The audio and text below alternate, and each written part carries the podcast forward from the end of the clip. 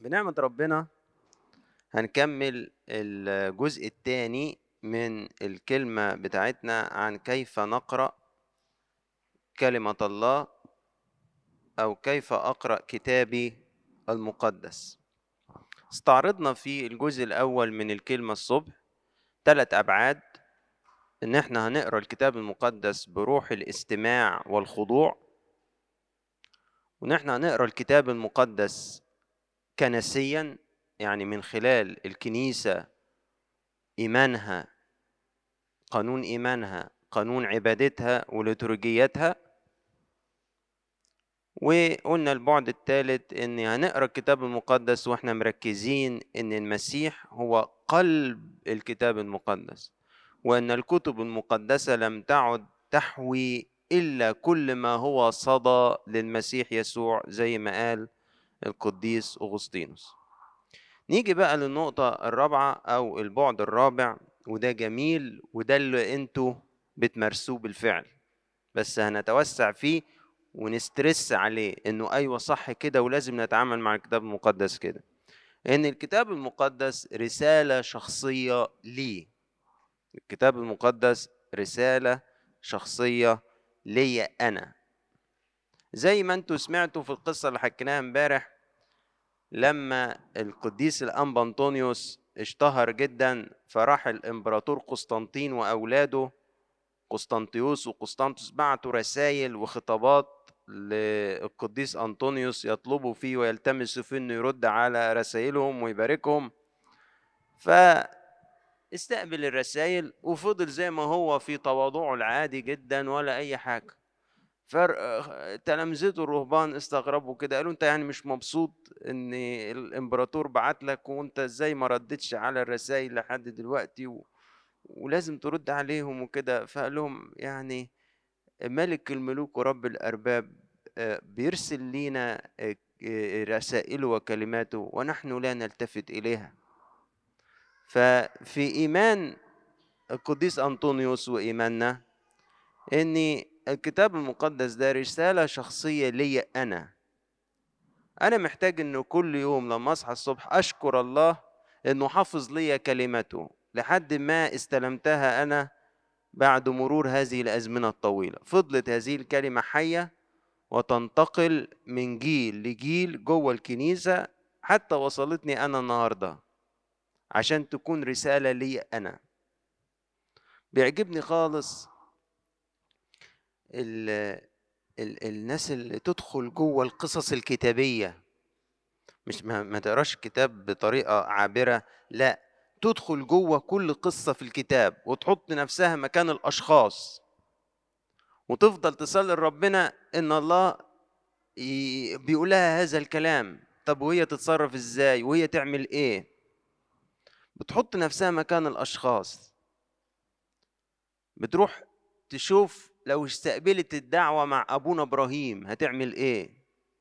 إبراهيم أخرج من أرضك ومن عشيرتك ومن بيت أبيك إلى الأرض التي أريك فأباركك وأجعلك بركة. حط نفسها مكانه وتقول الله يا رب الدعوة دي ليا أنت عايزني أخرج؟ طب أخرج إزاي؟ وأخرج من إيه؟ أيوة الكتاب المقدس رسالة شخصية. الله زي ما كلم أبونا إبراهيم عايز يكلمني.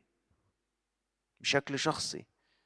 فاكرين لما ربنا ظهر لموسى في العلايقة فقال له أنا إله آبائك إله إبراهيم وإله إسحاق وإله يعقوب. إيه ده؟ أنت إله شخصي؟ للدرجة دي يعني؟ أيوة. طب وأنت ظاهر ليه لموسى؟ عشان عايز يقول أنا كمان إله موسى. يعني ربنا في كل جيل عايز يقيم علاقات شخصية مع أشخاص هذا الجيل. مش عايز يفضل بس إله إبراهيم وإسحاق ويعقوب وبس. لا ده عايز يقولك إن أنا إله شخصي. ينفع يكون بيني وبينك قصة أو مش ينفع ده لازم يكون بيني وبينك قصة. فاكرين عالم الفيزياء والرياضيات؟ بتاع القرن الستاشر اللي هو باسكال. باسكال بعد كده آمن بالمسيح وكان ليه اختبار رائع حكاه هو يعني. هو كان طبعا فيلسوف وعالم رياضيات وفيزيكس وغيره. ف كان في مرة بيقرأ الحادثة دي بتاعة ظهور الرب لموسى. في العلايقة فجه عند إله آبائك إله إبراهيم وإله إسحاق وإله يعقوب وبدأ يصلي جدا لربنا. فربنا كشف لأعماقه شفت أنا مش إله العلماء والفلاسفة. أنا إله الأشخاص دول إله إبراهيم وإله إسحاق وإله يعقوب. أنا إله شخصي مش فكرة أنت الإله اللي عندكم مبدأ للكون مش ده أنا مش ده. أنا مش حاجة أنا شخص. أنا إله إبراهيم ليا قصة مع إبراهيم. إله إسحاق ليا قصة مع إسحاق. إله يعقوب ليا قصة مع يعقوب. مش الإله اللي هو مبدأ للكون لا شخصي ملوش كيان شخصي. مش ده. فراح آه، اتفتح قلبه كده للإيمان بربنا. وبيحكي في اختباره إن قلبه اتقد بالنار. وقال آه، آه، تعبيرات كده بتعبر عن إحساسه بحضور ربنا في أوضته في الوقت ده. بيقول نار نار نار هو بيقول كده نار نار نار. لهيب مطلق فوق المنطق وبيقول كده. وراح سجل اختباره لمجد ربنا ده في قصقصة ورقة وخيطها في جيب الجاكيت بتاعه. كتب كده في الساعة 12 من منتصف ليلة كذا كذا كذا. الرب إله إبراهيم وإله إسحاق وإله يعقوب لا إله الفلاسفة والعلماء. وراح خيطها كده في جيب الجاكيت بتاعه. إيه ده؟ ده إله باسكال. في إله يعقوب إله إبراهيم إله إسحاق وإله باسكال. لأنه في هذا المشهد ضم مين؟ واحد جديد للأسرة بتاعته. فالمفروض وأنا بقترب للكتاب المقدس ودي آه، رؤية أرثوذكسية. إحنا الأرثوذكس بنشجع هذا جدا إن يكون الكتاب المقدس كتاب شخصي ليك. الحاجة اللي الكنيسة البروتستانتية أو الكنائس البروتستانتية صارت في وجه الكنيسة الكاثوليكية في القرون الوسطى لأنه كانوا آه، في الوقت ده بيحرموا على الشعب العادي قراية الكتاب فمارتن لوثر في ثورة الإصلاح بيطبع الكتب المقدسة ويوزعها عشان الناس يبقى عندها في بيوتها كتاب مقدس عشان تقرأ الكتاب وإحنا بنشجع على هذا بالفعل. النقطة دي اللي عملها صح. أيوة الكتاب المقدس لازم يتقرأ من الشعب. لازم يكون لك علاقة شخصية بكلمة الله. ده مش غلط. الكتاب المقدس ما ينفعش أحبسه في مكان لنوال البركة أو لفئة معينة تقراه بس. لا.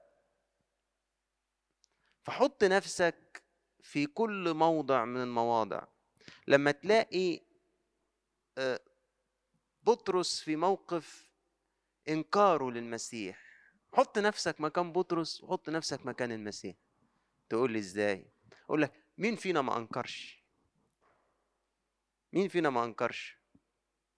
أحط أحط نفسي وأنا بقرأ كده أيوه طب ما أنا بطرس في الموقف ده. ما أنا بطرس. أنا اللي لازم أأكد لربنا من جديد محبتي ليه. نعم يا رب إني أحبك.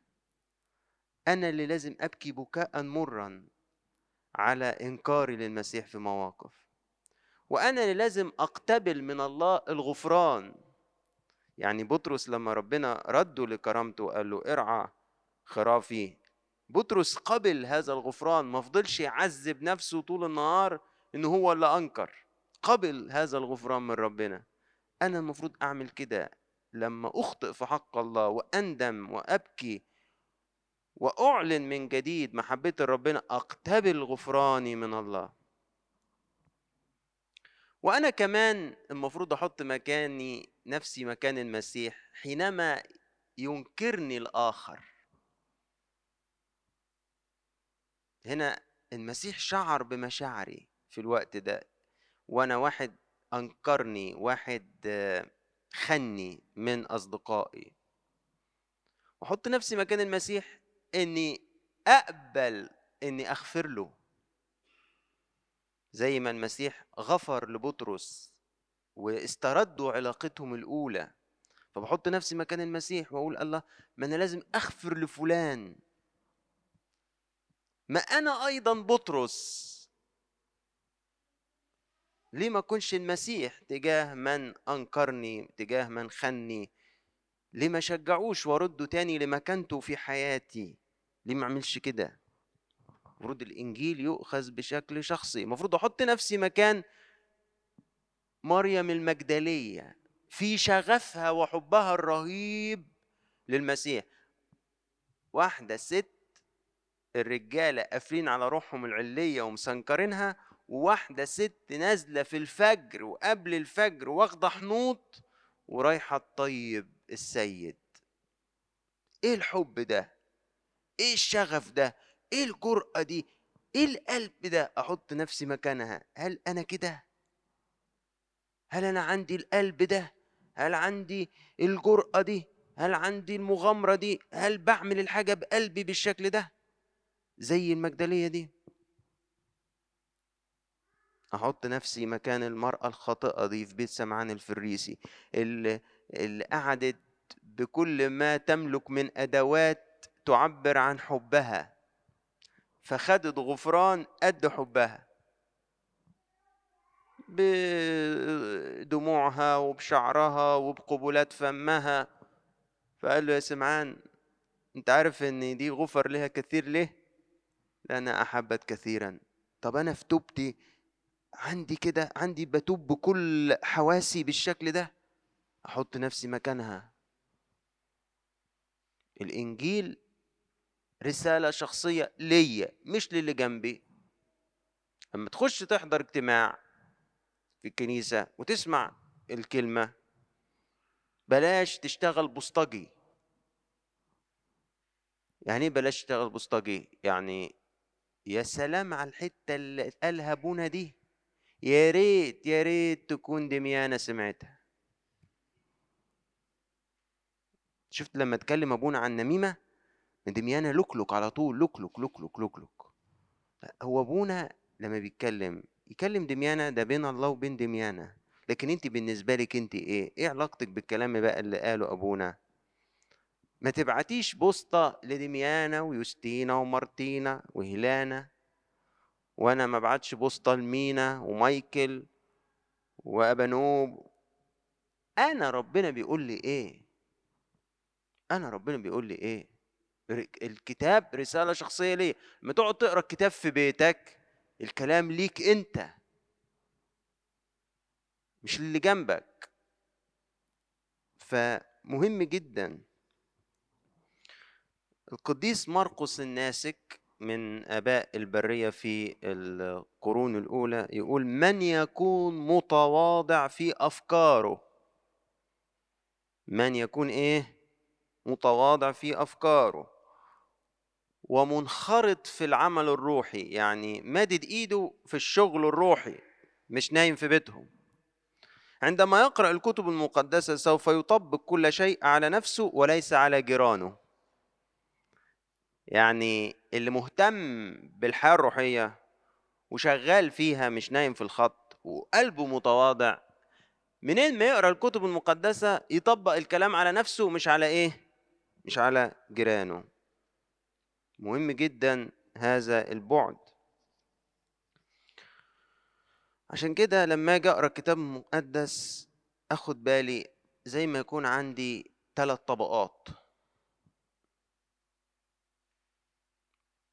أول حاجة الطبقة الخارجية ده أنت بتقرأ أحداث تاريخية حقيقية حصلت في التاريخ. يعني في واحد اسمه إبراهيم أي في واحد اسمه إبراهيم. وربنا ظهر لإبراهيم وإبراهيم ده كان فور الكلدانيين. أيوة ده حدث حقيقي أيوة ده تاريخ. تمام ده السياق الأولاني. قريت على أساسه الكتاب.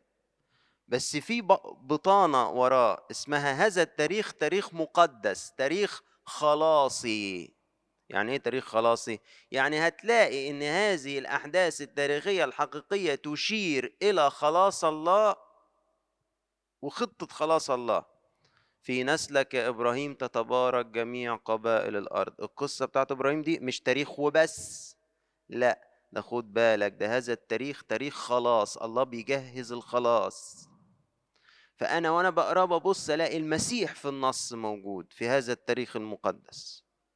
أخش ألاقي بطانة ثالثه ألاقيني أنا جوه القصة التاريخية دي. أنا إبراهيم ده اللي ربنا بيدعوه إنه يخرج من أرضه ومن عشيرته. آجي أقرأ مثلا قصة خروج شعب إسرائيل من أرض مصر. ده تاريخ حقيقي. كان في وقت شعب الله في مصر. أيوه كان في وقت شعب الله في مصر. وكان في واحد اسمه موسى. أيوه وكان في واحد اسمه يوسف. أيوه وكان في فرعون بتاع الإضطهاد. آه مختلف عليه. يا ترى هو مرم بتاح ولا هو رمسيس الثاني ولا ماشي. لكن في فعلا حاجة زي كده أيوه في حاجة زي كده. ده السياق التاريخي بتاع القصة. أوكي بس في بطانة تحتيه بتقول خد بالك عبور الشعب للبحر الأحمر إشارة لموت المسيح وقيامته. وناولنا إحنا الحرية من إبليس. أيوه خد بالك. في بطانة بقى تحتيها أنا هذا الشعب اللي مدعو أن أتحرر من خطاياي ومن رباطات الخطية. ويسوعي هو موسى. اللي جاي ينقذني ويخرجني ويحررني من خطاياي. إذا كل ما باجي أقرأ حادثة تاريخية في الكتاب بلاقي طبقة وراها طبقة وراها طبقة. الطبقة الأخيرة دي الكلام ده أنا موجود فيه. كان في رسام هولندي مشهور اسمه آه، رامبراند آه، ممكن لو عملتوا search على النت هتلاقوه يعني. رامبرانت ده كان لذيذ جدا في إنه يرسم أحداث الكتاب المقدس. كان يرسم البورتريه يرسم منه اتنين. واحد اسمه بورتريه آه الابن الضال. والتاني اسمه self portrait إيه الفرق بينهم؟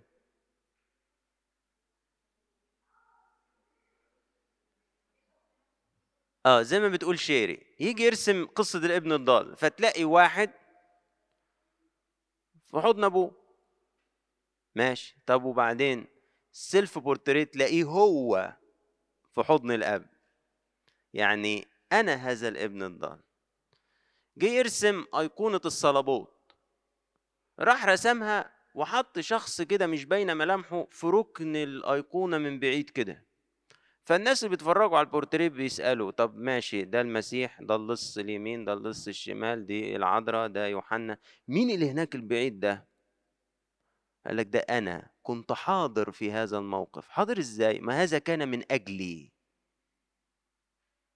ده واحد بيقرأ الكتاب ليه.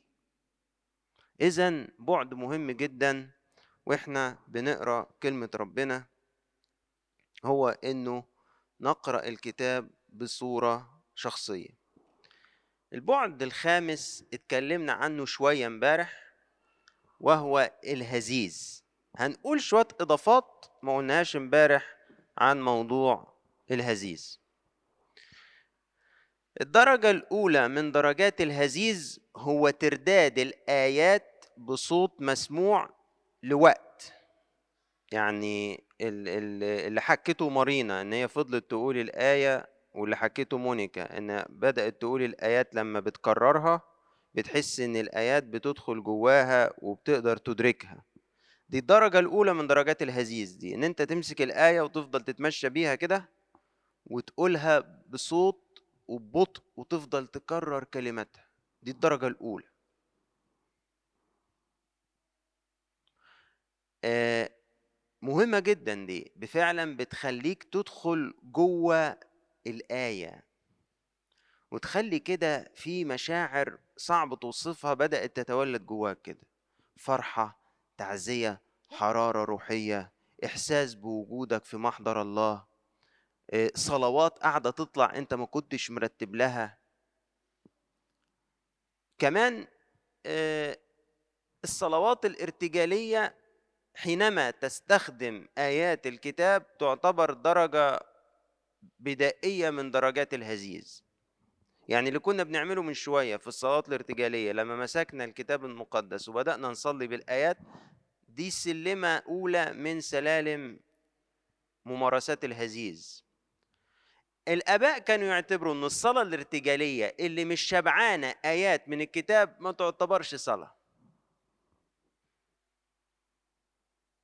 ودي حاجة بقى أنا حابب أقف عندها.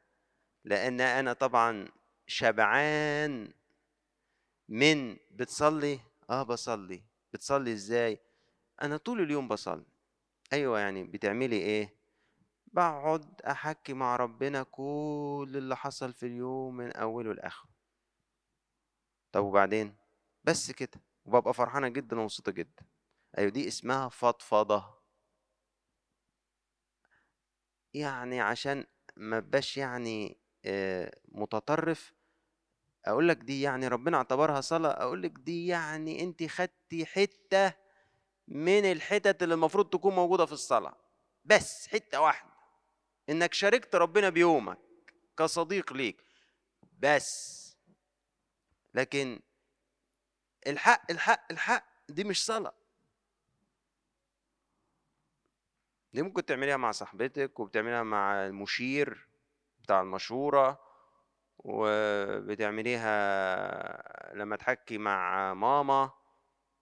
فين الصلاة بقى؟ فينها؟ بالآيات. عايز تصلي ارتجالي؟ ساعات برضو كده إيه؟ بتصلي إزاي؟ بص يا أبونا أنا ما بحبش أصلي بالاجبيه ماشي يا عم بلاش تصلي بالاجبيه بتصلي إزاي؟ أصلي ارتجالي. تقول لي أسألك تصلي ارتجالي إزاي؟ بتصلي بذمة ولا بتقول كلمتين وخلاص. يعني خمس دقايق كده بشكر ربنا على اليوم وبطلب منه إن هو يكون معانا وبصلي ابانا الذي وخلاص. هي دي صلاة ارتجالية دي. أقول له إيه؟ امسك الأصحاح اللي قريته النهارده في الكتاب وصلي بالآيات اللي فيه صلوات ارتجالية طويلة. دي اسمها صلاة. دي صلاة. لكن صلاة ارتجالية أنا حكيت لكم من شوية وامبارح عن الخدام بتوعي الكبار السينيورز بتوعي في أسرة صيدلة أسرة العذراء. حد هنا في أسرة العذراء؟ الأسرة دي ليها تاريخ خدوا بالكم. بكلمكم بجد؟ الأسرة دي ليها تاريخ. يعني إن إن كنت ما ببالغش آه، ليها فضل كبير جدا عليا آه، آه، إن حياتي مشيت في السكة دي. كانوا يعملوا اجتماع الصلاة هو كان اجتماع الأسرة أصلا اجتماع الصلاه مفيش حاجة تاني. اوله عن آخر كده وكان ولاد بس. البنات بيصلوا لوحديهم والولاد بيصلوا لوحديهم. فكان اجتماع الصلاة يصلوا صلاة نصف الليل الخدمات الثلاثه وبعدين يعملوا اجتماع صلاة ارتجالي. كنت أستغرب وقلت لكم كده امبارح على كم الآيات اللي حافظينها وبيصلوا بيها. كنت أندهش. الآيات ملضومة في بعضها كده. فحبيت الصلاة اتعلمت الصلاة منهم. كانوا شباب يعني الكلام اللي بعلمكم ده مش كاهن. لا ده كان شباب في سنة تالتة صيدلة ورابعة صيدلة تخيلوا؟ اللي كانوا بيعملوا كده. وكان يخلصوا ياخدوا ساعة ونص في الاجتماع صلاة. وبعد الصلاة الاقيهم سلموا على بعض ومشوا فأنا أقول لصاحبي هو الاجتماع كده خلص؟ يقول لي كده. طب مش هيتناقشوا في حاجة مش هيتخانقوا على حاجة مش هيختلفوا على حاجة؟ يعني المفروض كده لازم الأسرة كده تبقى اكشن يعني. المفروض نقطع بعض نتخانق على حاجة نشوف هنعمل إيه نسوي إيه ما... يروحوا يصلوا ساعة ونص جرعة كده واحدة كده ويمشوا. عايز أقول لكم ان الاجتماعات دي فرقت معايا جدا في حياتي أكتر من أي حاجة تاني. دي اسمها صلاة ارتجالي آيات قاعدة تطلع كده في الصلاة. عشان كده الهزيز ده هيساعدنا. في الأول أنت تبقى ماسك الكتاب في إيدك. من كتر ما هتردد الآيات هتلاقي نفسك عملت إيه؟ حفظتها. آه، في الجزء بتاع الهزيز هنا حاجة تعقد شوية كده. ساعات أحس إن أحب أحطها عشان تستفزني. فمن اللي كتبوا الأدب الرهباني للغرب آه، مؤرخ اسمه بلاديوس. بيقول إن القديس مرقس الناسك ده حكى سرد قدام بلاديوس الأربع أناجيل. تخيلوا حافظ الأربع أناجيل سمعها قدام بلاديوس. الأربع اناجيل وكان عنده كام؟ كان عنده 100 سنة. كان سنه 100 سنة وسمع الأناجيل الأربعة قدام بلاديوس. طبعا هو مش غرضه يسمعهم. هو فوجئ بلاديوس إنه إنه مرقس الناسك ردد قدامه الأربع أناجيل محفوظين.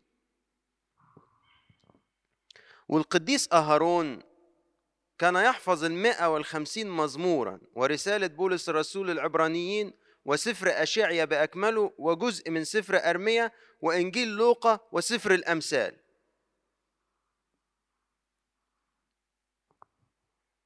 حاجة حاجة مدهشة. طب هو حاول يحفظهم؟ لا. هو من كتر ما إيه؟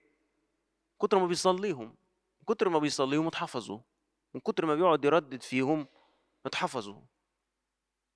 كتر ما يقعد يصلي بالآيات لدرجة الكميات دي يحفظها. أحفظ. أنا من الحاجات اللي تعجبت منها آه لما قريت مقالات القديس أثناسيوس الرسولي ضد الأريوسيين الثلاث مقالات بتوعه ضد الأريوسيين. أنا استغربت هو إزاي آه مالي الدفاع بتاعه بكل هذه الآيات من العهد القديم آيات مخفية ولا تسمع عنها. يعني في آيات مشهورة. إحنا ممكن نقعد نطلعها. مع آيات ولا تسمع عنها. بيستخدمها في الدفاع عن لاهوت المسيح ومساواته للآب. ولا تيجي في بالك ولا تاخد بالك منها خالص. جابها منين دي؟ وحطها إزاي دي؟ واسترجعها منين؟ يعني ذاكرته شايلة قد إيه آيات؟ ده معظم آه، الحبرية بتاعته كان منفي وهربان من حتة لحتة. لا معاه قواميس كتاب مقدس ولا معاه لابتوب ولا معاه آيباد. ولا موبايل ولا غيره. الكلام ده كله حافظه. حافظه إزاي؟ من كتر ما هو بيصلي بالآيات وبيردد الآيات الآيات اتحفظت. اتحفظت. ف عايز تصلي ارتجالي؟ صلي بآيات الكتاب المقدس. عايز تفضفض؟ فضفض. بس أعرف إن الفضفضة دي لو بس صلاتك اقتصرت عليها فأنت لم تبتدئ أن تصلي بعد. أنت لسه ما ابتدتش الصلاة. فين الصلاة؟ الصلاة الارتجالية لازم تكون مشبعة بالآيات الكتابية. وبهذا تكون درجة من درجات الهزيز. وترداد الآيات بصوت مسموع وبهدوء درجة مبدئية من درجات الهزيز. إلى إن إنه تبتدي الصلوات تكون في القلب بلا صوت. يعني الشخص بيردد الآيات بدون صوت جوه قلبه وبيصلي بكلماتها. دي درجة متقدمة من درجات الهزيز. إذا البعد الخامس واللي حكينا عنه امبارح وحاولنا نمارسه امبارح والنهارده وضفنا عليه جزء النهارده مهم هو أن تقرأ الكتاب المقدس وتصلي به بطريقة الترداد أو الهزيز. سادسا نقرأ الكتاب المقدس خد بالك من الكلمة دي مهمة بعدسة الآباء.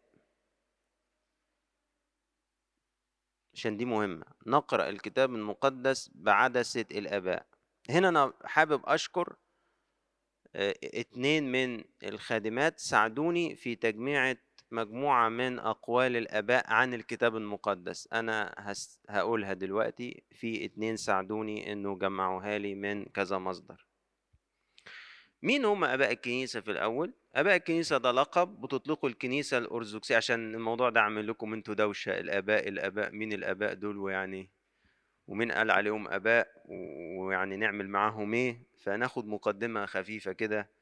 مين هم أباء الكنيسة؟ أباء الكنيسة لقب تطلق الكنيسة الارثوذكسيه على مجموعة من الأساقفة المعلمين واللاهوتيين اللي دافعوا عن الإيمان وشرحوا الأسفار المقدسة خلال الخمسة قرون الأولى.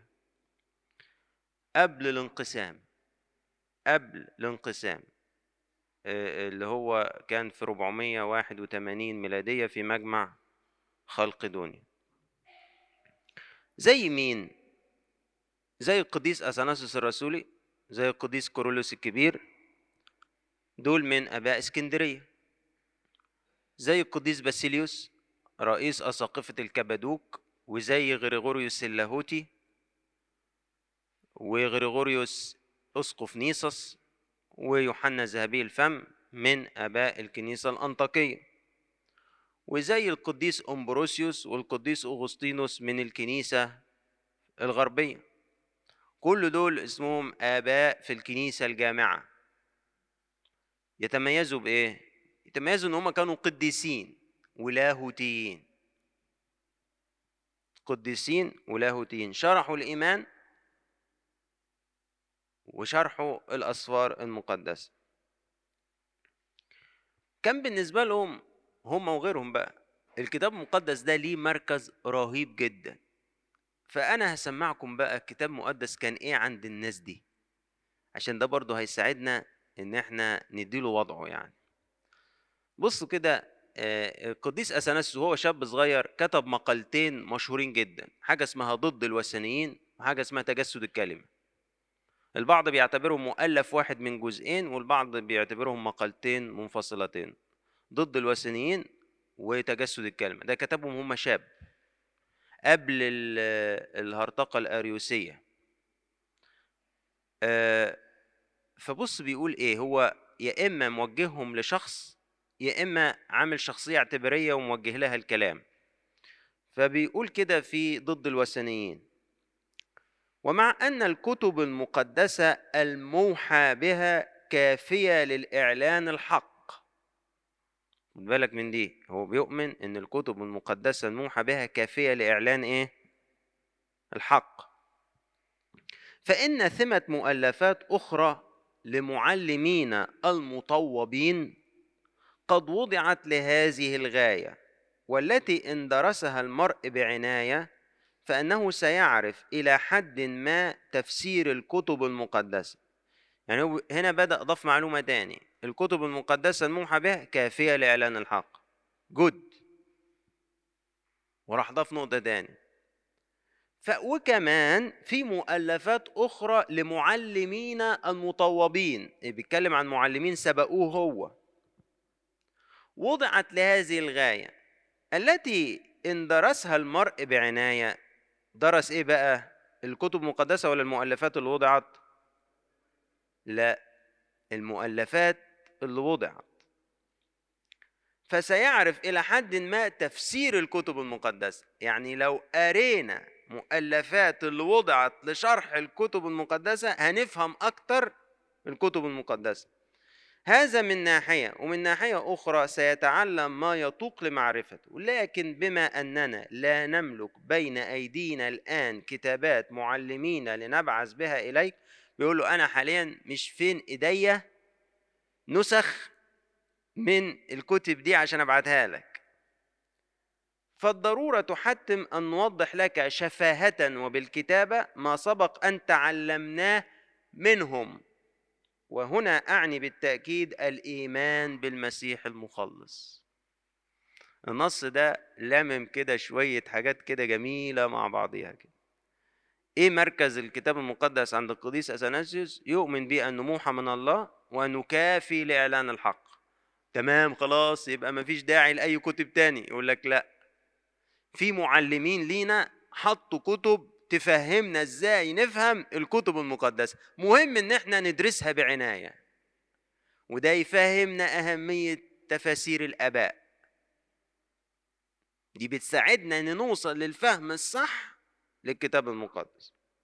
وبيقول له لو كان بين إيدي نسخ دلوقتي كنت بعتها لك. بس بما إن أنا ما فيش بين إيدي نسخ دلوقتي فأنا مضطر إن أنا أقول لك بالكتابة وشفاهة ما تعلمت منهم. الله على التقليد تقليد الرسول اللي ماشي جيل بيسلم جيل. أثناسيوس بيقول إنه متعلم من اللي قبله. مش مخترع حاجة متعلم من اللي قبله. وإيه اللي اتعلمته منهم يا أثناسيوس؟ يقول لك أي هنا أعني بالتأكيد الإيمان بالمسيح المخلص؟ أنا استلمت إيه من اللي قبلية؟ قال لهم أنا استلمت المسيح. استلمت إيه من أبونا فلان؟ استلمت المسيح. اتعلمت إيه من الأب الفلاني؟ اتعلمت المسيح. ببساطة كده. أنا استلمت المسيح. آه، أما تيجي تسألني أنا أهو ولفت الأيام من عيل لشاب لكاهن تقول لي اللي ربوك في الكنيسة سلموك يقول لك سلموني المسيح. أبونا شاعر متنيح. أبونا لوقا ربنا يديله الصحة سلموني إيه؟ سلموني المسيح. أدي اللي أنا أعرفه. استلمت منهم إيه؟ استلمت منهم المسيح. الحياة التي في المسيح يسوع. طب أنت عايز تسلم إيه للجيل اللي قاعد ده؟ والجيل اللي أصغر منك اللي أنت بتخدمه لكن عايز تسلمه المسيح اللي أنا استلمته. بس مش عايز أعمل حاجة تاني. زي ما القديس اثناس بيقول أنا اتعلمت من اللي قبليه اتعلمت إيه؟ الإيمان بالمسيح المخلص. طب وأنت بتكتب عن إيه دلوقتي؟ الإيمان بالمسيح المخلص الدنيا متركزة واضحة في دماغهم خالص. مفيش أي نوع من التشتيت مفيش أي توهان. اسمع برضو بيقول إيه. في تجسد الكلمة بقى. يقول كده. فلتكن هذه إذا هي تقدمتنا إليك أيها الإنسان المحب للمسيح. برضو خد بالك من كلمات أثناسيوس دي لأنها ذات معنى. المحب للمسيح فيلو خريستو. فيلو يعني محب. خريستو اللي هو المسيح. اللي ليه وضع عند أثناسيوس ياخد منه الوصف ده. يعني أنت لو أثناسيوس عايز يقول إن أنت إنسان تقي هيقول لك أنت فيلو خريستو. أنت محب للمسيح. أنت لو مليت دماغ اثناسيوس هيوصفك بالوصف ده. ده الوصف اللي عنده. إن أنت فيلو خريستو محب للمسيح. كمبادئ أساسية موجزة عن إيمان المسيح وظهوره الإلهي لنا وهذا يعطيك فرصة لكي تفحص نصوص الكتب المقدسة وتعمل ذهنك فيها بإخلاص. بيوصي هذا الفيلو خريستو إنه يفحص نصوص الكتب المقدسة ويعمل ذهنه فيها بإخلاص فتتعلم منها بصورة أكمل وبوضوح أكثر التفاصيل الدقيقة لما سبق أن قلناه لأنها نصوص قد نطق بها وكتبت من الله على أيدي أناس تكلموا من الله. يا سلام. آدي الإيمان ومفهوم الوحي عند اباء الكنيسه إيه دي؟ دي كتب كتبت من الله على أيدي الناس. كتبت من الله على أيدي الناس. ونحن نعرفك بما تعلمناه من المعلمين الذين درسوا الكتب المقدسة. ودينا بنقول لك اللي تعلمناه من المعلمين اللي درسوا الكتب. اذا مهم إنك تشوف الآباء. شرحوا الكتاب إزاي؟ أيوه. ده الآباء نفسهم عملوا كده. شافوا اللي قبليهم اتعلمها إزاي. والذين صاروا شهودا لألوهية المسيح. بس كان في معيار. مش أي واحد كاتب شروحات أنا هقرأ شروحاته لأنه أقدم مني. ده في معيار إن هما كانوا شهود لألوهية المسيح.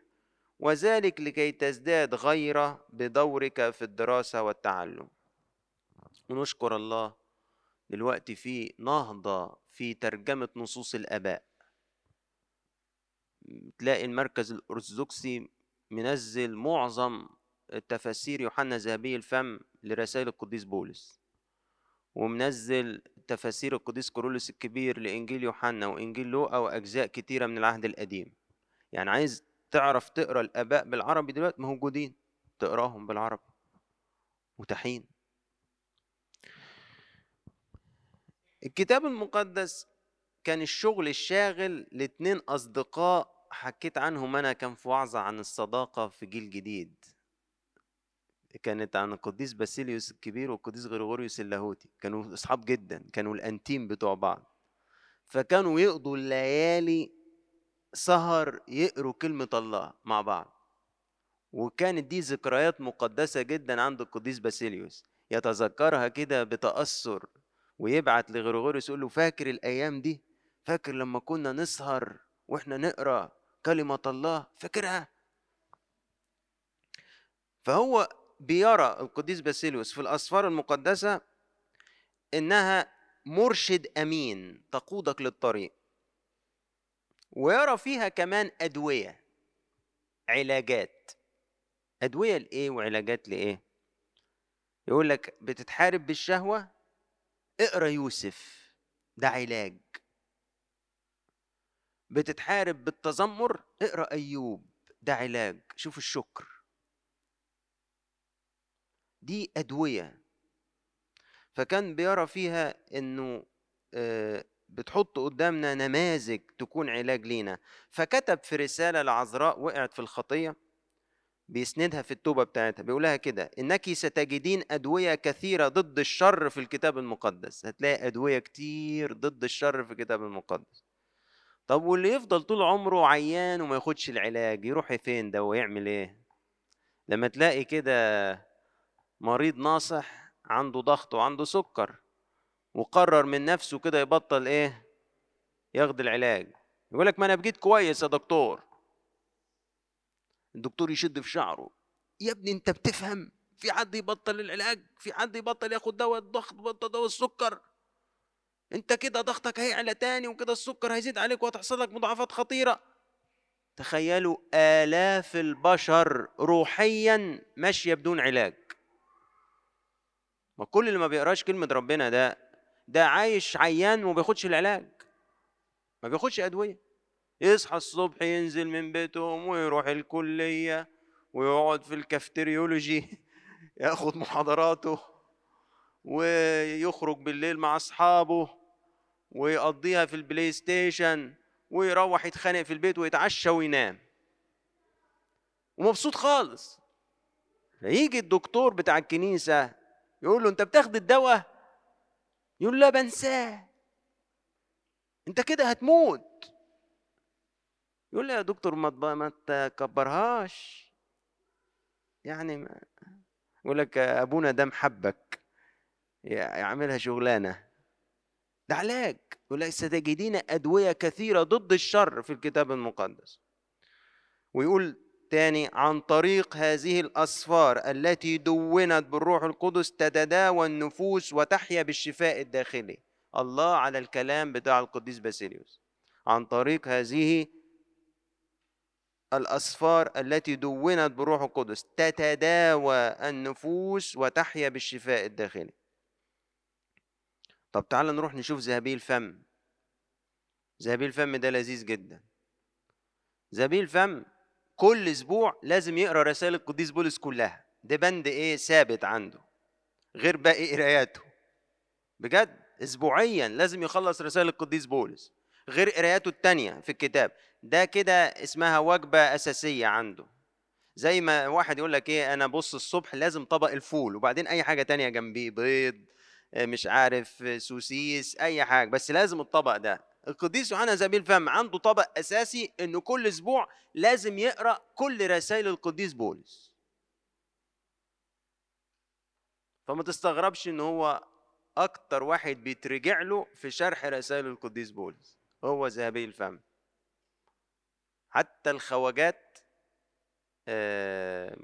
اللي هم مش ارثوذكس عندهم جون كريزوستوم ده اللي هو يوحنا ذهبي الفم لازم يرجعوا لجون كريزوستوم يشوفوا قال إيه في رسائل القديس بولس. مرجع رئيسي عند الكاثوليك والأرثوذكس والبروتستانت في تفسير رسائل القديس بولس. واحد كان بيقرأ رسائل القديس بولس كل أسبوع يا جماعة أنتوا مستنيين إيه؟ كل أسبوع بيقراها غير باقي قراياته في الكتاب. منتظرين قلبه يبقى شكله إيه؟ لما هتقرأ كلام يوحنا زي بالفم هتحس نفسك يا أبوي إيه ده؟ ده بولس ده بيتكلم ده ولا إيه؟ الروح النارية الرهيبة في الوعظ هتحس إن أنت قدام بولس. أي أيوة واحد بيقرأ رسائل بولس كل أسبوع. يعني لو قعد عشرين سنة بيعمل الحكاية دي يبقى يبقى يبقى إيه رسائل بولس دي؟ ده, ده يبقى مش حافظها. ده غالبا لو حاول يقول حاجة براها مش هيعرف. وكان يقول عليها خزانة أدوية يقول على الأسفار بتاعت الكتاب المقدس دي خزانة أدوية. عارفين الأزخانة؟ إذا أنتوا لسه صغيرين كان زمان في الجيل القديم كل بيت لازم يبقى فيه صيدلية.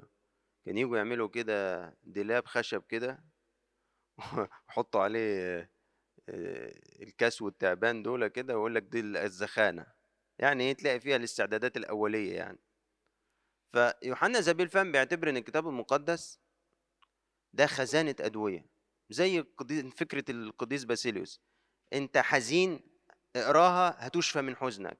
أنت فارقك أحد الأحباء بالجسد انتقل من هذا العالم اقرأ الكتاب وأنت هتتعزى.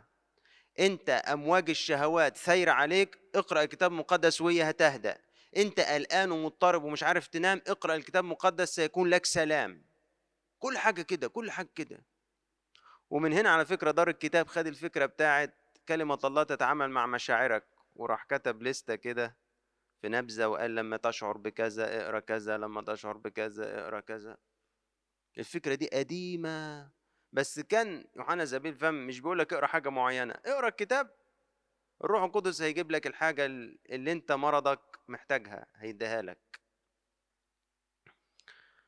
كمان كان بيقول مقاربة جميلة جدا بيقول للناس إذا كنتوا بتؤمنوا إن وجود كتاب مقدس في البيت فيزيكال يعني ده بيطرد الأرواح الشريرة وهذا حق هو بيقول كده.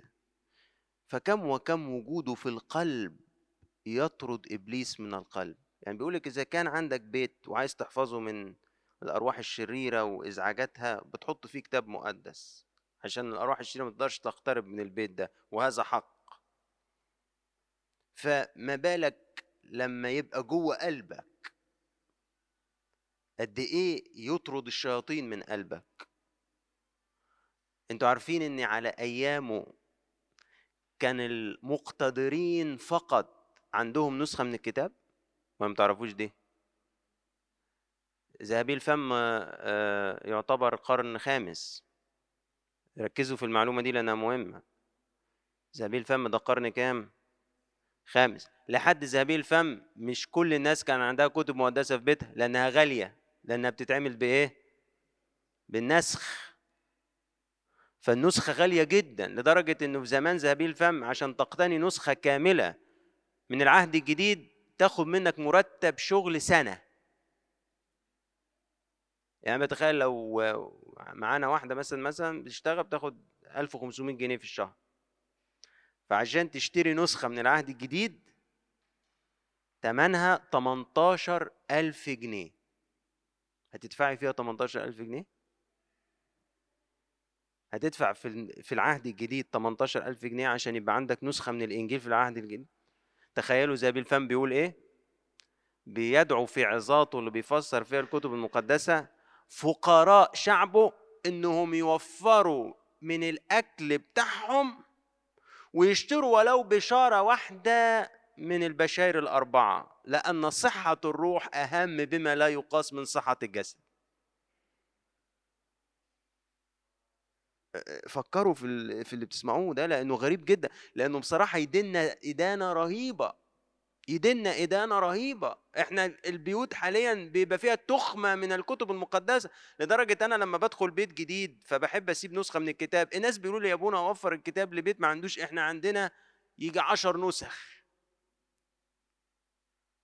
لحد القرن الخامس الميلادي ما كانتش الناس قادرة يكون عندها نسخة كاملة من الإنجيل. لدرجة زي فهم بيقول طب مش قادر طب اشتري حتى بشارة واحدة عشان تقدر تقراه في البيت. طب ما هم كانوا بيقروه فين؟ كانوا بيسمعوه في الكنيسة. ما عندهمش فرصة تانية غير كده. يسمعوا ويحاول يحفظ عشان بعد ما يروح يفضل يسترجع. وعشان كده كانت الذاكرة بتاعتهم أقوى من بتاعتنا بكتير. بكتير جدا لأن هو بيشغلها غيرنا خالص ما عندوش ما يفضلش يبص قدامه. لا هو بيروح الكنيسة يفضل يسمع زبيل فمه وبيوعظ في الأسفار ويشرح ويسمع في الليتورجية الإنجيل بيتقرأ ويروح بدول وهو إيه قاعد يسترجعهم عشان يحفظهم عشان ما يروحوش منه لأنه ما عندوش نسخة من الإنجيل يقراها في البيت. وزبيل فم بيقول له حتى لو فقير وفر من أكلك وهات بشارة حتى واحدة لأن صحة الروح أهم بما لا يقاس من صحة الجسد. تخيل بقى لما يجي ذهبي الفم ده لو لو شافكم ذهبي الفم. بأمانة ما هتعدوا مش هتعدوا من تحت إيده. آه لو ذهبي الفم دخل بيوتنا وشاف التراب اللي على الكتب المقدسة. ولا لما ألاقي شاب أقول له شوف لي كده معاك على الموبايل يقول أصل ما عنديش يا ابونا ال application بتاعت الكتاب المقدس أقول له أقول له ما عندكش Coptic Reader يقول لا. أقول له ولا ارثوذكسي يقول لا أصل ما عنديش memory. أبص الاقيها كلها طبعا photos و games مش عارف إيه. ما عندكش memory تحط عليه الكتاب المقدس في الموبايل؟ يا لهوي لو ذهبي الفم قفشنا. من أولكم أنا لآخر واحد فينا هيظبطنا. آه ده واحد بيقول للفقير ما تاكلش واشتري بشارة من البشائر الأربعة. ما هيعمل فينا إحنا إيه؟ على أيامه النسخة بتاعت العهد الجديد مرتب سنة شغل. وأنت تيجي تلاقي الإنجيل عندك في البيت فين يا ماما الكتاب المقدس؟ حاضر يا حبيبي ندور عليه. ونعمل حملة بحث عن الكتاب المقدس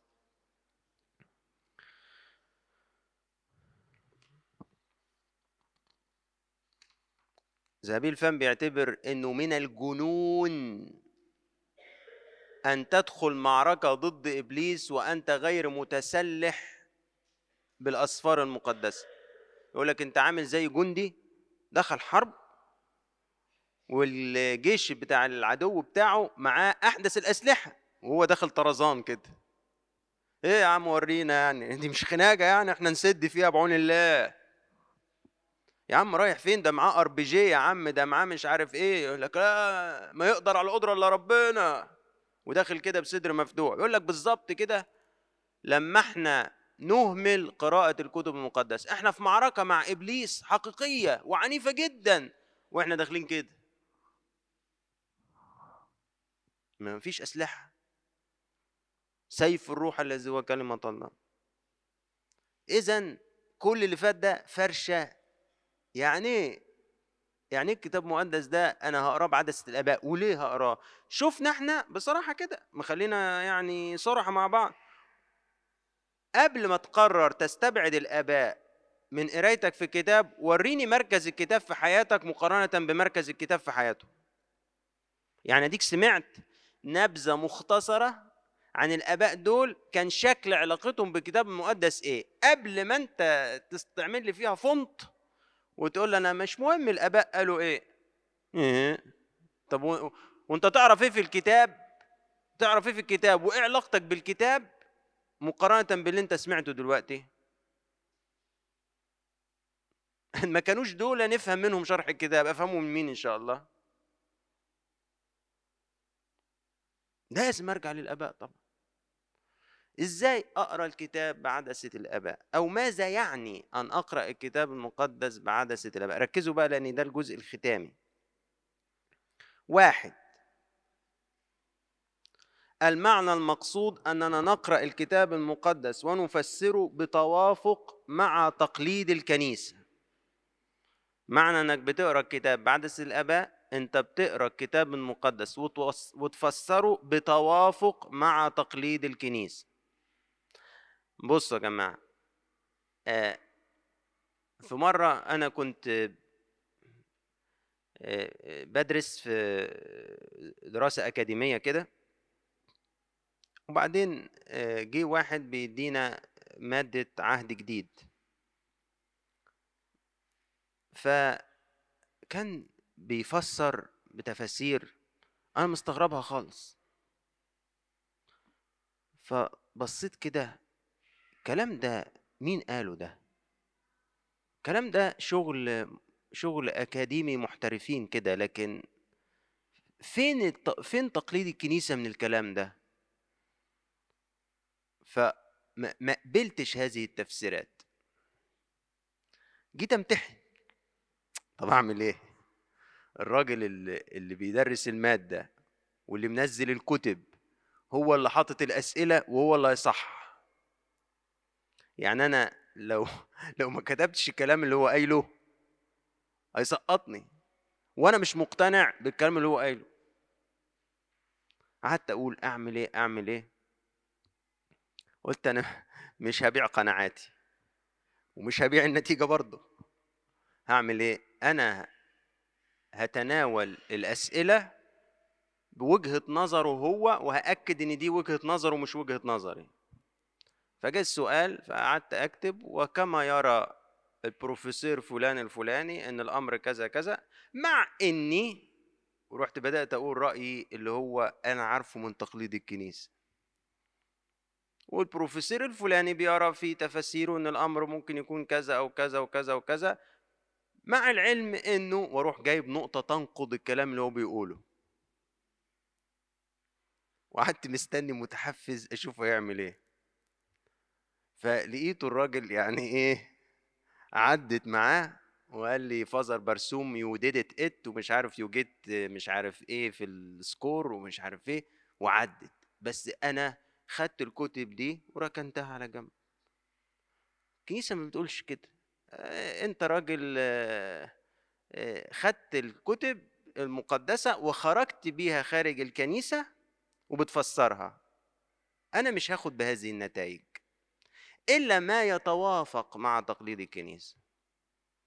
الكلام اللي إحنا حكينا فيه الصبح. آه ليه برجع للكنيسة الأولى؟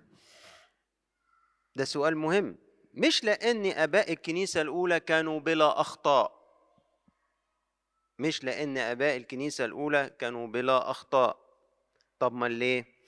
لأن كتبة الأسفار والمرسل إليهم الأسفار هم أعضاء تلك الكنيسة. اللي كتبوا الأسفار واللي مرسل إليهم الأسفار هم أعضاء تلك الكنيسة. لذلك فهم الأقدر والأكثر ثقة أن نستمع إليهم عن معنى وتفسير الأسفار. تقول لي طب ماشي ده العهد الجديد. طب والعهد القديم مش هم اللي كتبوه؟ وما كانش مرسل إليهم. أقول لك وحتى عند التعامل مع العهد القديم يجب أن نعود للكنيسة الأولى رغم أنها زمنيا تبعد عن زمان كتابة العهد القديم. طب ما معنى؟ لأن المسيح قال لليهود فتشوا الكتب لأنكم تظنون أن لكم فيها حياة أبدية. وهي إيه؟ تشهد لي وبعدين لما ظهر بعد القيامة ابتدأ من موسى والأنبياء يفسر للتلاميذ الأمور الإيه؟ المختصة بيه فين؟ في كتب العهد القديم إذا الكنيسة الأولى هي الأقدر على شرح آه، سليم لأسفار العهد القديم أيضا لأنها استلمت من المسيح تفسير للأمور المختصة به في أسفار العهد القديم لذلك فهي برضه الجديرة أن نستمع إليها في تفسير العهد القديم أكثر من اليهود نفسهم اللي كتبت منهم وكتبت إليهم.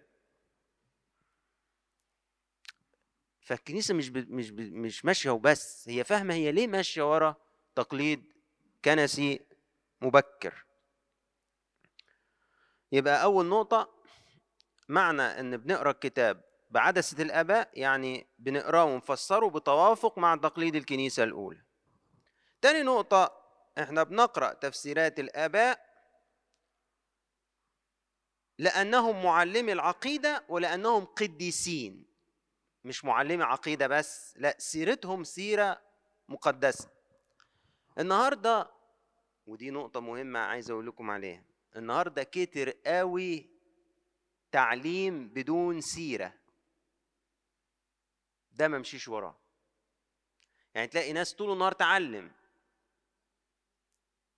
بس مكسوف أقول بس مش قديسين. آخد بالتعليم ده ما اضمنوش لأنه التعليم زي ما قال العهد الجديد وزي ما قال بولس الرسول التعليم الذي هو بحسب التقوى. فلما ألاقي واحد بيعلم وبعدين بيشتم بيعلم ويسرق بيعلم وطول النهار يقول كلام بذيء ده تعليم ده أنا أخاف منه. حتى لو بقول كلام مزوق وكلام حلو أخاف. لا لا لا. أنا لما بقرأ بعدسه الآباء يعني يعني لازم يكون تعليم بحسب التقوى. لما أجي أتعلم أتعلم تعليم بحسب التقوى. الآباء دول كانوا معلمين بيدافعوا عن العقيدة وكانوا قديسين في السيرة بتاعتهم. ومع هذا نعطي لكتاباتهم قيمة كبيرة دون أن نعطيها عصمة. ودي مهمة بقى. لأنك هتقرأ حتت في عند كل أب لم تحظى بتوافق وإجماع الكنيسة. هتلاقي حتة كده عند كل أب لم تحظى بتوافق الكنيسة. فتيجي تاخد كل حاجة قالها الأب ما عدا الحتة دي. طب وكده يبقى غلطان؟ لا هو قديس وكل حاجة بس مفيش واحد كل حاجة قالها صح. فإحنا نشوف الكنيسة قبلت إيه من من عنده وإيه اللي تحفظت عليه. واللي تحفظت عليه ده أقول إيه؟ خلاص لا ده ده رأيه الشخصي لكن مش رأي الكنيسة. ماخدوش. اذا بنعطي قيمة كبيرة لكتابات الآباء دون أن نعطيها عصمة. عايز أقول لكم تدي قيمة كبيرة ليه لكتابات الآباء؟ اسمع القديس باسيليوس قال إيه. أنت تعرف الناس دي اتعاملت إزاي وهي بتشرح أسفار الكتاب. يقول كده من أراد أن يفهم فكر كتاب الوحي الإلهي من أراد أن يفهم فكر كتاب الوحي الإلهي عليه أولا أن يغتسل وتتطهر نفسه بقداسة السيرة ومن ثم يقتدي بالقديسين أنفسهم وذلك في سلوك مماثل لسلوكهم. وتقول لي ما أقراش للآباء؟ تبص الناس دي تقول لك إيه؟ عايز تفهم فكر كتاب الوحي؟ آه يا ريت. أنا نفسي أفهم فكر القديس بولس. ناخد الكتاب المقدس رسائل القديس بولس ونطلع بيها على جامعة Yale في أمريكا ونعمل عليها seminar ونجمع ال scholars المتخصصين في اللغات القديمة واللغات اليونانية واللي معاهم القواميس الكتابية وأديهم الرسائل بتاعة القديس بولس ويفهموني فكر القديس بولس. ويطلعوا بقى بإيه؟ بتكست بوك قد كده أهو 5000 صفحة. ويطلع لك واحد كده عابد تقي يشرح لك رسائل القديس بولس وتلاقي الشرح ده أدق من ده. ليه؟ تلاقي شرح ذهبي الفم أدق من هذه الشروحات مع أن الأدوات العلمية اللي موجودة دي ما كانتش موجودة على أيام ذهبي الفم. لأنه من أراد أن يفهم فكر كتاب الوحي الإلهي عليه أن يغتسل وتتطهر نفسه بقداسة السيرة ومن ثم يقتدي بالقديسين أنفسهم وذلك في سلوك مماثل لسلوكه. يقدر يفهم فكر كتاب الوحي إيه؟ إنما أقعد وأعمل نسكافيه وأجيب القواميس وما بروحش كنيسه خالص. أنا راجل بتاع كلية أنا بتاع جامعة. ولا بحضر لترجيات ولا ليش دعوة بالكلام ده خالص. وأنزل تفسير لرسالة أفسس. ده مش مش دي طريقة الكنيسة. ممكن توصل لنتائج حلوة؟ آه هيبقى في وسط الكلام اللي أنت قايله حاجات حلوة. ما هي الدراسات الحديثة دي فيها حاجات حلوة فعلا. بس ممكن يتوه منها القصد الحقيقي من وراء الكلام. تاخد منها شوية تفاصيل كده لكن تأمن عليها إن هو ده المعنى الحقيقي؟ لا. وعشان كده ده بيحط مسؤولية كبيرة بقى على الشباب بتاع الكنيسة المتعلم إنه ده الأقدر بيه إنه يدرس. ليه بقى؟ لأنه ده متربي جوه الكنيسة وده بيصلي جوه الكنيسة وبيحضر لتروجيات الكنيسة. لما الشباب ده هو اللي يدخل ويعمل ماجستير ويعمل دكتوراه ويدرس أصول لغات ويدرس جغرافيا الكتاب ويدرس لغات قديمة الأدوات دي كلها تضاف لخبرته الكنسية يطلع لي تفسير مية مية. لكن آجي الشباب بره الكنيسة أو مش مسيحي أصلا والاقيه واخد الكتاب وبيفسره بكل الأدوات العلمية دي مش هقدر أضمن التفسير بتاعه خالص وهيطلع تفسير منحرف. وعشان كده الشباب بتاع الكنيسة أنا بشجعه إنه يدرس مش إنه ما يدرس. ليه ليه بقول أشجعه يدرس؟ لأنه ده عنده حياة الكنيسة جواه. فنهار لما تديله الأدوات العلمية الحديثة يطلع تفاسير مظبوطة. لكن آجي الشباب بره الكنيسة ما بيحضرش الكنيسة ما بيصليش في الكنيسة ما بيعيش الكنيسة وهو ياخد أصفار الكتاب وينزلها طلع لي حاجة تانية مش هو ده. ودي النقطة التالتة أنا قلتها قبل ما أقول ترتيبها. التالتة دي بتقول إيه؟ أن نستفيد بأدوات المعرفة المتاحة في زماننا في تفسير وفهم كلمة الله بتوافق مع تقليد الكنيسة. وخدوا بالكم من النقطة دي مهمة، فقراءة الكتاب المقدس أبائيا لا تعني أننا لا نقول شيئا سوى ما قاله الآباء. يعني أوعى تفهم لما بنقول هنقرا الكتاب المقدس بعدسة الآباء يعني ما ينفعش نقول حاجة غير اللي قالوها الآباء، لا أنت كده لو عملت كده على فكرة ما تبقاش بتقرأ أبائيا، تخيل؟ لو عدت بالظبط اللي قالوه الآباء وما ضفتش ولا حاجة ما تبقاش ما تبقاش درست الكتاب المقدس ابائيا. ليه؟ لأن هم ما عملوش كده. كان كل واحد فيهم يقرأ اللي قبليه ويسمع من اللي قبليه وتلاقيه خد خطوة step لقدام بنى جديد فوق القديم. فلو إحنا جينا النهارده في القرن الواحد وعشرين وقلنا لا لا لا لا لا, لا إيه يا عم الدراسات الأكاديمية والكلام الفاضي وهيضيعوا الشباب وهيعملوا قفل يا عم على شبابنا ولا تقروا ولا تدرسوا ولا تعملوا اللي اتقال هو اللي يتقال وخلصنا. لا مش الآباء ده مش الآباء. ده الآباء استخدموا أدوات المعرفة اللي كانت موجودة في زمانهم وطوعوها عشان يفسروا بيها كلمة ربنا إذا الشباب اللي موجود اليومين دول المفروض يستفيد من أدوات المعرفة اللي موجودة المفروض يستفيد من ثورة المعلومات والتكنولوجي والقواميس وعلم الأركيولوجي.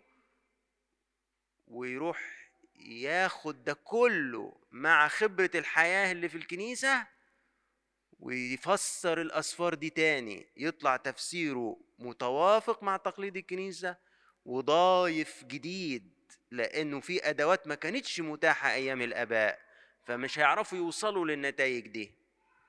ولأن الآباء الحقيقة مش بين إيدينا تفسير لكل آيات الكتاب فما زال في أجزاء محتاجة تفسير. ما عنديش كل الأصفار لكل الآباء في مناطق فاضية لسه. ولأنه لما جم الآباء يفسروا الكتاب في غالبية تفاسيرهم كانت عظات بتلقى على الشعب. فكانت متكيفة على شعب عايش في القرن الرابع والخامس في ظروف حياتية معينة. طب النهاردة الجيل اللي قاعد يسمع ده في القرن الواحد وعشرين التحديات اللي بتواجهه بعضها زي زمان وبعضها مختلف. فلازم اللي بيفسر الكتاب النهاردة يكون يخرج من كنزه إيه؟ جددا وعتقاء. فما ينفعش أكتفي باللي قالوه الآباء وبس. ده فهم خاطئ لعبارة نقرأ الكتاب أبائيا. انت اقرا الآباء وخد ستيب لقدام بس في نفس الخط. ووصل لحاجات تانية جديدة بس في نفس الخط. كده أنت أنت كده آبائي. لكن تقول أنا ما أقولش غير اللي قاله الموجود هنا ده في التفسير بتاع مثلا أي حاجة مختلفة؟ لا. طب أنت اجتهدت؟ فين اجتهادك أنت الشخصي؟ ده تعب أثناسيوس. فين تعبك أنت؟ ده تعب كرولوس الكبير. فين تعبك أنت؟ هم استخدموا أدوات زمانهم ومعارف زمانهم. أنت استخدمت إيه؟ أنت متاح عندك كذا وكذا وكذا وكذا. هتسيب الإنجيل في إيدين الملحدين يفسروه هم؟ ما هو ده اللي بيحصل. اللي بيحصل إنه جامعات علمانية غير كنسية بياخدوا شهادات دكتوراه في الكتاب المقدس وهم ملحدين. هتسيبه يطلع بخزعبلات ولا أنت تجتهد وتدرس. وتكون أكاديمي كنسي. هو ده كده أنت كده أبائي. أنت كده بتستخدم أدوات عصرك وبتضيفها لخبرة الحياة اللي جوه الكنيسة وبتطلع بنتائج مع نفس تقليد الكنيسة بس باني فوقيه كمان step و step و step النقطة دي مهمة لأنها مش كل اللي قدامي هيعمل كده بس دي للتاريخ زي ما بيقولوا. عشان أبقى يعني قلت اللي يوافق ضميري من جهة الجدل اللي موجود هل الدراسة غلط ولا مش غلط؟ هل الدراسات الأكاديمية غلط؟ هل نشجع شبابنا إنه يدرس ولا ما يدرس؟ يقرأ الدراسات ولا ما يقراش؟ شبابك اللي جوه الكنيسة خليه جوه الكنيسة وخليه يدرس لأنه هو ده اللي ينفع يدرس. ولا سيب الملحد هو اللي يدرس يقعد يفسر لي الكتاب بتاعي ويفسره غلط ويضيع الناس ويشوه القصد الإلهي من الأسفار ويشوه النموذج الأصلي زي ما إرينيوس قال الصبح ياخد قطع الفسيفساء وبدل صوره الملك يعمل لي صوره ثعلب ويقول لي هو الايمان بتاعك كده؟ لا ده أنا أشجع ولاد الكنيسة اللي عايشين الكنيسة أو عايشين إيمان الكنيسة هم دول اللي يدرسوا بأدوات العلم الحديث عشان هم دول اللي هيفسروا الكتاب بطريقة حديثة تتماشى مع تقليد الكنيسة. آه، ممكن يكون وسط كل اللي قاعدين ثلاثة أربعة هيدرسوا اتنين واحد. مش مهم كم واحد هيعمل كده مش لازم كل الناس تعمل كده دي وزنات. بس مهم إنك تسمع ده لأنه الأيام اللي جاية أيام فيها أمواج كتير شرق وغرب ده صح وده غلط.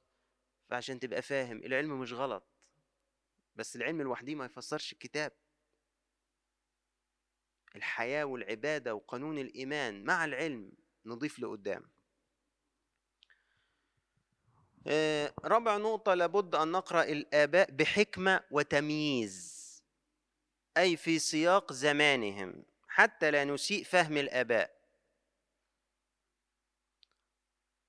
لأن دلوقتي إيه؟ يقول لك آه، الأنبا شنودة رئيس المتوحدين كان لا يطاق. التاريخ الرهباني بيشهد إنه كان بيربط الرهبان في نخلة ويضربهم. فأنت كواحد مسيحي تقول يا نهار أسود بص بيفتروا على القديسين إزاي؟ يقول لك على فكرة مش بنفتري. أهو. إيه ده؟ إحنا عندنا في الكتب بتاعتنا كده؟ يا لهوي يبقى إحنا إيماننا غلط. لا أنت إيمانك غلط ولا هو بيفتري عليك بس هو عمل إيه؟ خد قصص وشرحها في سياق وزمان حالي مش في إيه؟ مش في زمنها فخرج بنتيجة يقول لك القديس كرولوس الكبير عدو المرأة. أنت تقرأ تفاسير القديس كرولوس الكبير ممكن يتهيأ لك كده. يجي يروح مخبط كده في الستات. أنت بتقرأه بذهن إيه؟ بذهن القرن الواحد والعشرين. طب أنت عارف في زمانه كانت اللغة إيه؟ إيه الثقافة السائدة؟ إيه المفاهيم السائدة؟ لا أنا مش بفكر بالطريقة دي أنا بقراه بثقافة زماني لابد أن تقرأ الآباء بتمييز. قديس يوحنا الزبي فم معادي للسامية المفروض يحاكموه بحسب القانون الدولي اليومين دول. إيه يا عم ما أنت بتحكي في قصص ما كانتش مثارة أساسا في أيامهم. ما ما هو ما كانش عنده الإشكاليات دي أصلا عشان أنت النهارده تحاسبه عليها. اقرأ الآباء بتمييز وبحكمة حتى لا تسيء فهم الآباء. وضع في اعتبارك أيضا أحيانا إنه قد يكون ما تقرأ وعامل لك إزعاج ناتج من سوء ترجمة لأن إحنا ما حدش فينا بيقرأ الآباء بنصهم الأصلي اللي هو باللغات اللاتينية أو اليونانية القديمة. أنا بقرأ عربي أو إنجليزي. فممكن تكون حاجة من اللي عاملة لك إزعاج لو سألت تاني وبحثت في الترجمة توصل لمعنى أدق أنت فاهمه غلط نتيجة سوء ترجمة. خامس نقطة ودي الأخيرة. أحيانا قد نجد اختلاف بين آباء الكنيسة الأولى في تفسير نص. ده شرحه بطريقة وده شرحه بطريقة. مفيش إشكال في ده. لو إحنا بنتكلم عن آه، شرح روحي. آه، لأنه في مدارس في التفسير. يعني مدرسة أنطاكيا كان ليها سمات مدرسة اسكندرية كان ليها سمات فأنا عادي جدا إن ألاقي نص معين شرحه ذهبي الفم بطريقة وشرحه كيرولوس الكبير بطريقة. طب أنهو صح؟ فأحيانا كتيرة ده صح وده صح. فأحيانا أخرى تفسير منهم متوافق عليه كنسيا وتفسير باقي الآباء ما جابوش سيرته. ريجكت يعني فغالبا ده لم يحظى بتوافق كنسي يعني تلاقي إيه اللي منكم واخد على قراءة الآباء يلاقي القديس إيرينيوس بيكرروا القديس أثناسيوس. يعني أثناسيوس لما يجي يتكلم تلاقيه مكرر إيرينيوس واخد حاجات من إيروجينوس. بعدين تيجي تقرأ الكرولوس الكبير تلاقيه واخد أثناسيوس. مكرر أثناسيوس وضايف حتت. فهم دريانين ببعض. فأحيانا لما تلاقي شرح معين لحاجة اتشرحت هنا بطريقة وهنا بطريقة فتلاقيهم بيكرروا طريقة منهم آه ده هو ده الرأي اللي حظى بالتوافق. إنما الرأي التاني ده ما كرروهوش تاني ما حدش أعاد إنتاجه. من النماذج الجميلة لو حد منكم عنده كتاب كده اسمه رسالة أثناسيوس للأسقف سرابيون عن الروح القدس تلاقيه في آخر الكتاب بيشرح لسرابيون إيه معنى التجديف على الروح القدس. فتلاقي أثناسيوس بيقول إن أرى تفسير الآية لمحب التعب اوريجينوس يعني بيمتدح في اوريجينوس العلامة إنه كان إيه يحب الشقا يعني. فبيجيب بيقول أنا قريت تفسير اوريجينوس للآية دي وبيستعرض تفسير اوريجينوس بيقول ولكني لا أعتقد بصحة هذا التفسير. شوف الكلام إحنا مش ببغاوات بنردد وخلاص. يعني أرى اوريجينوس قراءة نقدية. اللي بيتقال عليها في الزمن ده قراءة نقدية يعني أرى وقيم الأمور. فقال الرأي بتاعه أنا قريته بس أنا لا أعتقد إنه التفسير ده الصحيح. وإليك ما أعتقد أنه التفسير الصواب. وبيبتدي يفسر من جهته هو باستفاضة وبشروحات إيه فهمه ل من جدف على الروح القدس. فاذا مش ممكن لما تلاقيش توافق يعني هتلاقي أوريجينوس شارحها بطريقة وهتلاقي اثناسيوس شارحها بطريقة. دي مش إشكالية ده حاجة طبيعية. أحيانا إحنا بنحب نكون في ال safe side وده أنا عذرك في ده لما كنت في سنك كنت كده. أي حاجة فيها اختلاف أو قلق توترني. كنت أحب كل الآباء يبقوا بيحبوا بعض واصحابه متفقين مع بعض و... ومفيش حد مضطرب من حاجة ولا مختلف على حاجة عشان أعرف أنام أنا بالليل. ما أنا أصلي لو لقيت الدنيا كده مزعولة بالليل مخي هيودي ويجيب. فأحب استف أوراقي قبل ما أنام. ده بيحب ده وده بيحب ده ولا ده بيقول على حاجة ولا ده بيقول كله تمام وتمام التمام. أروح أنام أنا بقى. هذا الكلام كنا نتمنى انه يكون حقيقي ما كانش حد تعب يعني لكن مش دي الحقيقة. لازم إناءنا يتسع وفكرنا يتسع لاستيعاب يعني إن الوضع حقيقي بزيادة بشري. في عوامل بشرية موجودة في بشر في اختلافات في الآراء وفي الاجتهاد. لازم نقبل ده بيحط علينا مسؤولية إن إحنا نجتهد ونكون مصحصحين ومركزين وماله. بس أحسن ما أفضل عايش جوه فكرة مش حقيقية وبعدين يجي واحد يصدمني كده بعد سنين في موقع على النت ولا بتاع ولا على فكرة أنت تعرف إن الآية اللي بتقول إن الذين يشهدون في السماء هم ثلاثة الآب والكلمة والروح القدس دي مش موجودة أصلا في نسخ كتيرة من مخطوطات العهد الجديد؟ يا لهوي! مش موجودة؟ أنت تعرف إن الكتاب القطمارس بتاعك القبطي اللي على المنجلية وكتاب صلوات الخدمات بتاع سر المعمودية اللي فيه الفصل ده من رسالة يوحنا الأولى مش هتلاقي فيه الآية دي؟ تروح أنت مذعور تروح تطلع كتاب الخدمات وتقول يا رب استرها الاقيه الاقيه الاقيه الاقيه الاقيه تفتح كتاب الخدمات ما تلاقيش الآية فعلا يا نهار أسود يبقى اللي قالوه صح كل إيماننا راح عقيدة الثالوث أروح فين؟ أجي منين؟ بعدين تيجي كده يقول لك مالك مضطرب كده ليه؟ قلقان كده ليه؟ أيوه الآية دي في المخطوطات القديمة ما كانتش موجودة إزاي أيوه ما كانتش موجودة مع مرور الترجمات التفسير الأقرب للي حصل إنها كانت في الهامش من أحد النساخ زي توضيح أو تفسير آراء لأحد الآباء فكتبوا في هامش النسخة بتاعته مع توالي النساخ حد من النساخ دخلوا فين؟ في متن النص. لكن النسخ القديمة الآية دي مش موجودة. طب عقيدة الثالوث؟ أقول لك وهي عقيدة الثالوث قايمة على الآية دي بس. ده في آيات كتير في الكتاب بتشهد عن عقيدة الثالوث لما يقول لك إنه محبة الله الآب ونعمة الابن الوحيد وشركة ومواد الروح القدس. ده إيه ده الثالوث ولا؟ وعمدوهم باسم الآب والابن والروح القدس. إيه ده؟ مش ده عقيدة الثالوث؟ آه الذي به لنا كلينا قدوم في روح واحد إلى الآب. مش دي عقيده الثالوث؟ عادي أنت مضطرب ليه؟ تقول لي طب وإزاي ربنا يسيب الناسخ ده يروح يدخلها المتن النص ما كان المفروض يقطع إيده. أقول لك حلو الكلام ده بيحصل في أفلام الكرتون بس أنت بتحب تتفرج عليها كتير. بس لكن أنت لما تهدى كده وتهدى عادي هتتقبل الأمور دي ومش هتزعزع إيمانك في حاجة ومش تعمل لك اضطراب في حاجة ولا أي حاجة خالص. تقول طب وأنا لما أقراها دلوقتي في النسخة البيروتية اللي معايا أعتبرها آية ولا ما أعتبرهاش؟ أقول لك هي تتوافق مع الإيمان الصحيح ولا لا؟ تقول لي آه تتوافق مع الإيمان الصحيح. ما هو لا الثلاثة هم واحد الآب والكلمة والروح القدس. أقول لك خلاص آمن بيها. مش هيجرى حاجة.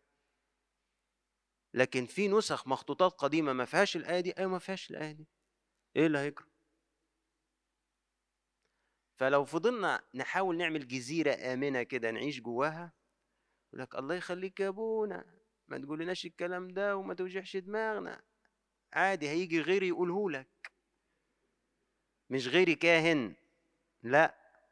غيري واحد عايز ينتهز فرصة إن أنت في الهوا ويخبطك خبط عشان يوقعك. لكن لما تبقى الكنيسة مفهماك تبقى واقف على أساس إيه؟ راسخ. لما تبقى سامع من الأول إن إحنا عندنا تقليد شفاهي سابق على الأسفار المكتوبة. مستلمين إيماننا أصلا بيه قبل ما نمسك أسفار مكتوبة في إيدينا؟ ما تقلقش على قيد الثالوث في حاجة. وتفهم إن أثناسيوس وكرولوس الكبير اللي دافعوا عن لاهوت الابن أصلا كان بين إيديهم نسخ كان ما فيهاش الآية دي وما جراش حاجة وعرفوا يدافعوا عن عقيدة الثالوث. مش ما عرفوش فأنت مش هيجرى لك حاجة. فهمتوا قصدي؟